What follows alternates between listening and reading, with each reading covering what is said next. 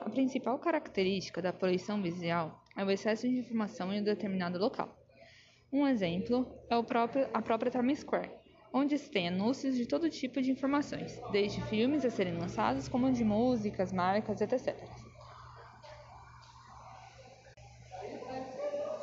Ah, a poluição visual causa grave dano à saúde, pois atinge a sensibilidade humana, que influencia a mente, afetando mais psicologicamente do que fisicamente.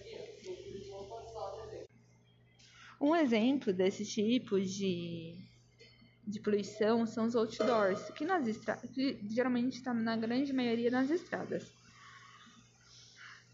Ele tem anúncios, muitas vezes de coisas que são relevantes e às vezes de coisas que não são relevantes. Coisas que são relevantes ao motorista é o local que tem um restaurante, posto de gasolina, posto policial, um aviso que o local ali tem uma grande probabilidade de neblina, ou mesmo para diminuir a velocidade em dias de chuva. A Lei 6.938 de 81 prevê em seus princípios a proteção e, re... e, recuperação das áreas ameaçadas de degradação. O artigo 3 inciso, ter... o artigo 3 inciso 3, a linha D, define como como poluidor qualquer indivíduo, tanto público, privado quanto físico e jurídico. A Lei 9605 de 98, em sua seção 2 no artigo 54, faz menção à poluição de qualquer natureza. Já o artigo 65 prevê expressamente pichar e grafitar por meio de conspurcar edificação a monumento urbano crime, que seria pessoas pichar e grafitar para degradar o, o monumento. O objetivo inicial é cuidar de anotar que o, que o meio ambiente artificial não está disciplinado tão somente no artigo 225 da CF, da Constituição Federal, mas é regido por múltiplos dispositivos. Contudo, se ressalta que o direito ambiental figura depois das décadas de 1950 e 1960 como integrante sólido dos direitos fundamentais. Com efeito, não se pode ao olvidar que o plano de desenvolvimento reclama uma participação, uma participação intensa municipal. No artigo 30, inciso 8 da Constituição Federal, diz que atribui ao município a competência de promover o adequado ordenamento territorial, mediante planejamento e controle do uso do parcelamento e da ocupação, ocupação do solo urbano. Com isso, concluímos que é o município que vai falar quanto da, do território urbano poderá ser usado com informações visuais. Sem, sem essa informação, sem esse. Olá, sejam bem-vindos, alunos do curso de Direito da Faculdade FATEB, disciplina de Direito Empresarial ministrada pelo professor Getúlio Nunes. Este podcast é apresentado pelas alunas Vânia, Luana e Maria Eduarda. Meu nome é Luana. Iremos abordar neste podcast o tema sobre propriedades industrial e em especial sobre as patentes. Quem nunca se questionou, nossa, que ideia genial! Como eu não também quero ter ideia assim? Este cara vai ficar milionário.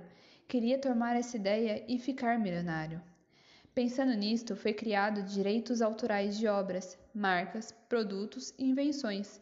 Dentre eles, um dos mais recorrentes é a propriedade industrial, e é sobre ela que iremos falar ao longo deste podcast. Está curioso? Continue a ouvir nosso podcast até o final e entenda mais sobre o que é e qual a importância da propriedade industrial. Em especial, abordarei um dos institutos como dentro do direito autoral, que são as patentes. Calma lá, não é patente sanitária, velha conhecida de alguns, e sim um título utilizado pelas ideias inovadoras. Propriedade industrial. O que é? Ela é um conjunto de direitos que protege os bens imateriais ou tenham relação com a indústria, sendo esta dividida em quatro categorias: desenhos industriais, indicações geográficas, marcas e elas, claro, a patente. Na legislação, no Brasil, a propriedade industrial é positivada no artigo 5 inciso 29 da Constituição Federal, com o texto: A lei assegurará aos autores de inventos industriais privilégios temporários para sua utilização, bem como proteção às criações industriais, à propriedade das marcas, aos nomes de empresas e a outros signos distintivos, tendo em vista o interesse social e o desenvolvimento tecnológico e econômico do Brasil. Com a criação da Lei 9.279, de 14 de maio de 1996, tornou-se a regulamentadora das patentes de invenção, de modelos de utilidade, registro de desenhos industriais, registro de marca, bem como a representação, repressão, a concorrência desleal e as falsas indicações geográficas. Por que é tão importante ter o registro? Então, lembra o que eu falei sobre ideia de gênios e as pessoas interessadas em copiar e levar o crédito? Pois bem, isso acontece muito. Imagine que você passou noites, dias se dedicando a uma invenção e você apresenta sua ideia a uma pessoa. Esta pessoa se aposta da sua ideia e registra antes de você. Quem terá os créditos e todos os direitos seguro de comercialização, utilização e reconhecimento pela ideia e produto? Sabemos que isso é desleal, imoral, mas é comum. Por isso que a invenção deve ser tratada no mais alto sigilo, até que o registro seja efetivado. Só assim, você, que é inventor, gênio estará protegido de cópias e não perderá seu direito de comercialização, utilização pelas suas ideias geniais e inovadoras. Isto, existe punição penal, é o artigo 184. Violar direitos de autor e os que lhes são conexos, pena, detenção de três meses a um ano ou multa. Em especial, trataremos das patentes. Patentes está relacionada à criação humana, tanto quanto invenção ou descoberta, a patente é um título cedido ao criador de uma invenção ou modelo de utilidade. Esse documento dá segurança e credibilidade ao criador que será utilizado durante um prazo definido, dando assim segurança ao inventor para que terceiros não produza, use, coloque à venda ou importe o produto patenteado, sendo considerado uso por outros como pirataria, que dá ensejo à ação judicial. Cabe esclarecer que essa ação judicial pode ser requerida pelo próprio autor da invenção, seus herdeiros ou sucessores, pelo cesionário, adquirente ou por quem for considerado titular pela lei ou por contrato de trabalho ou de prestação de serviço. Na Lei de Proteção Industrial, artigo 5 parágrafo 2 Diferenciação entre inovação e descoberta. A inovação é a criação de efeito técnico ou industrial de algo criado pelo humano, sendo uma criação nova, invenção no sentido lato. A descoberta ela não é patenteável, ela não é passível de proteção industrial por se tratar de uma revelação de algo já existente no universo, não gerando impacto novo. Sobre a patente de invenção, ela é subdividida em dois tópicos, sendo a primeira patente de invenção de processo e de produto, referente à forma de obter determinado resultado na, de ordem técnica no processo e de produto, conteúdo, objeto físico determinado.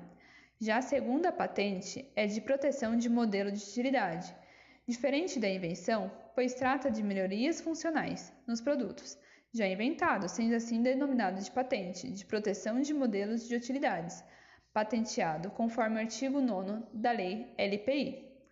Exemplo: grampo de cabelo, sendo a invenção e depois criado melhorado com as borrachinhas nas pontas que não machucam o couro do, cab couro do cabelo. No Brasil, o órgão competente para expedir patente é o INPI, Instituto Nacional da Propriedade Intelectual. Em seu artigo 10 traz os critérios de exclusão de invenção, que não se considera invenção, modelo de utilidade e as descobertas. Para patentear, precisa de quatro requisitos: são eles: novidade, atividade inventiva, aplicação industrial e não impedimento. A novidade, ela não é subjetiva de quem cria, é a novidade de quem entende do assunto, que encontra no artigo 11. Se considera novo, estado da técnica é o conjunto de conhecimento aplicáveis àquela invenção na data que você deposita o seu pedido. Tem que ser novo para quem entende no assunto. Já a atividade inventiva, o artigo 13 e 14 da lei, o legislador vai definir que o, o que é atividade inventiva para a invenção E modelo de utilidade, aquilo que decorre de maneira óbvia do que já existe. aplicação industrial é um objeto que possa ser fabricado numa indústria. Apenas isso. Exemplo: motor que não tem combustível. O não impedimento, já em seu artigo 18, é aquilo que não pode ser patenteado como modelo de utilidade, contrário à moral e aos maus costumes, o que atenta contra a segurança nacional aos seres vivos Porém, existe uma exceção. No seu parágrafo único, os micro-organismos micro transgênicos podem ser patenteados porque sofrem intervenção humana na composição genética, alcança resultados não alcançados em condições normais. O exemplo disso, a melancia sem sementes. Para isto, precisa de uns prazos de exploração. Para a patente de invenção, a validade são de 20 anos a partir da data do depósito já nos modelos de utilidades, o prazo é de 15 anos a partir da data de depósito. Imagina, alguns parece pouco tempo, muito tempo, mas na verdade é pouco. A seguir, iremos trazer alguns exemplos de marcas que tiveram problemas ao ser registradas aqui no Brasil ou em algum outro lugar do mundo, por conta de já ter aquele mesmo nome em outros, em outros lugares.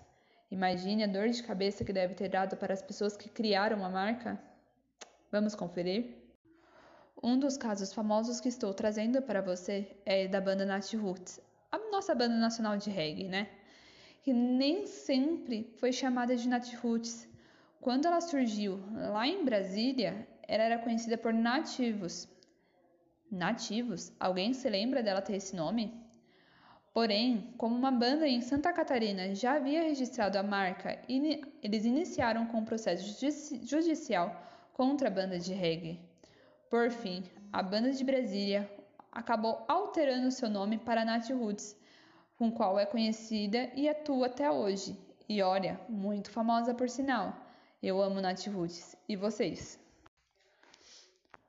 Um outro caso famoso é o iPhone da Apple contra o iPhone da Gradiente.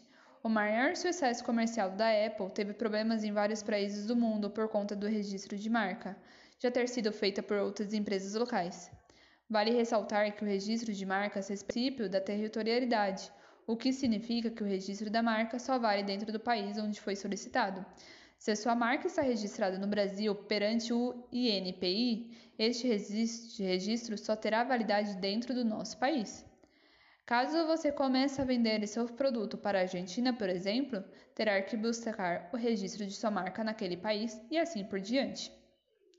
Acontece que quando a Apple lançou mundialmente seu inovador smartphone em 2017, o registro de, da marca iPhone já estava em um processo quase finalizado aqui no Brasil, solicitado pela Gradiente em 2008, o registro da marca foi concedido a esta empresa, o que impediria a Apple de comercializar aqui sua estrela de vendas utilizando essa marca. Imaginou o tamanho do problema para o gigante do Cupertino? A Apple teve seu pedido, marcar fone, indeferido por INPI e recorreu à justiça brasileira. Até hoje, o processo está em andamento cujas decisões até o momento foram estranhamente favoráveis à empresa americana. Se em última instância a decisão for favorável à Gradiente, a concorrente com certeza vai ter que desembolsar uma bolada muito grande por conta dos danos morais e materiais da utilização indevida da marca. Esse provavelmente pouca gente sabe, então vamos lá. Roberto Carlos cantor contra Roberto Carlos corretor. Em 2015, a, diretora, a editora musical Amigos Limitada, responsável pelo cantor Roberto Carlos, moveu uma ação contra o corretor de imóveis de Vila Velha, Espírito Santo, Roberto Carlos Vieira, alegando que ele estaria usando indevidamente como nome e fantasia a marca registrada do cantor. A ação foi julgada improcedente porque, segundo o magistrado, o profissional apenas utilizou seu nome civil como comercial, que coincidentemente é o mesmo do artista. Imagine a dor de cabeça que esse cara teve. Olá, sejam bem-vindos, alunos do curso de Direito da Faculdade FATEB, disciplina de Direito Empresarial ministrada pelo professor Getúlio Nunes. Este podcast é apresentado pelas alunas Vânia, Luana e Maria Eduarda. Meu nome é Luana. Iremos abordar neste podcast o tema sobre propriedades industrial em especial sobre as patentes.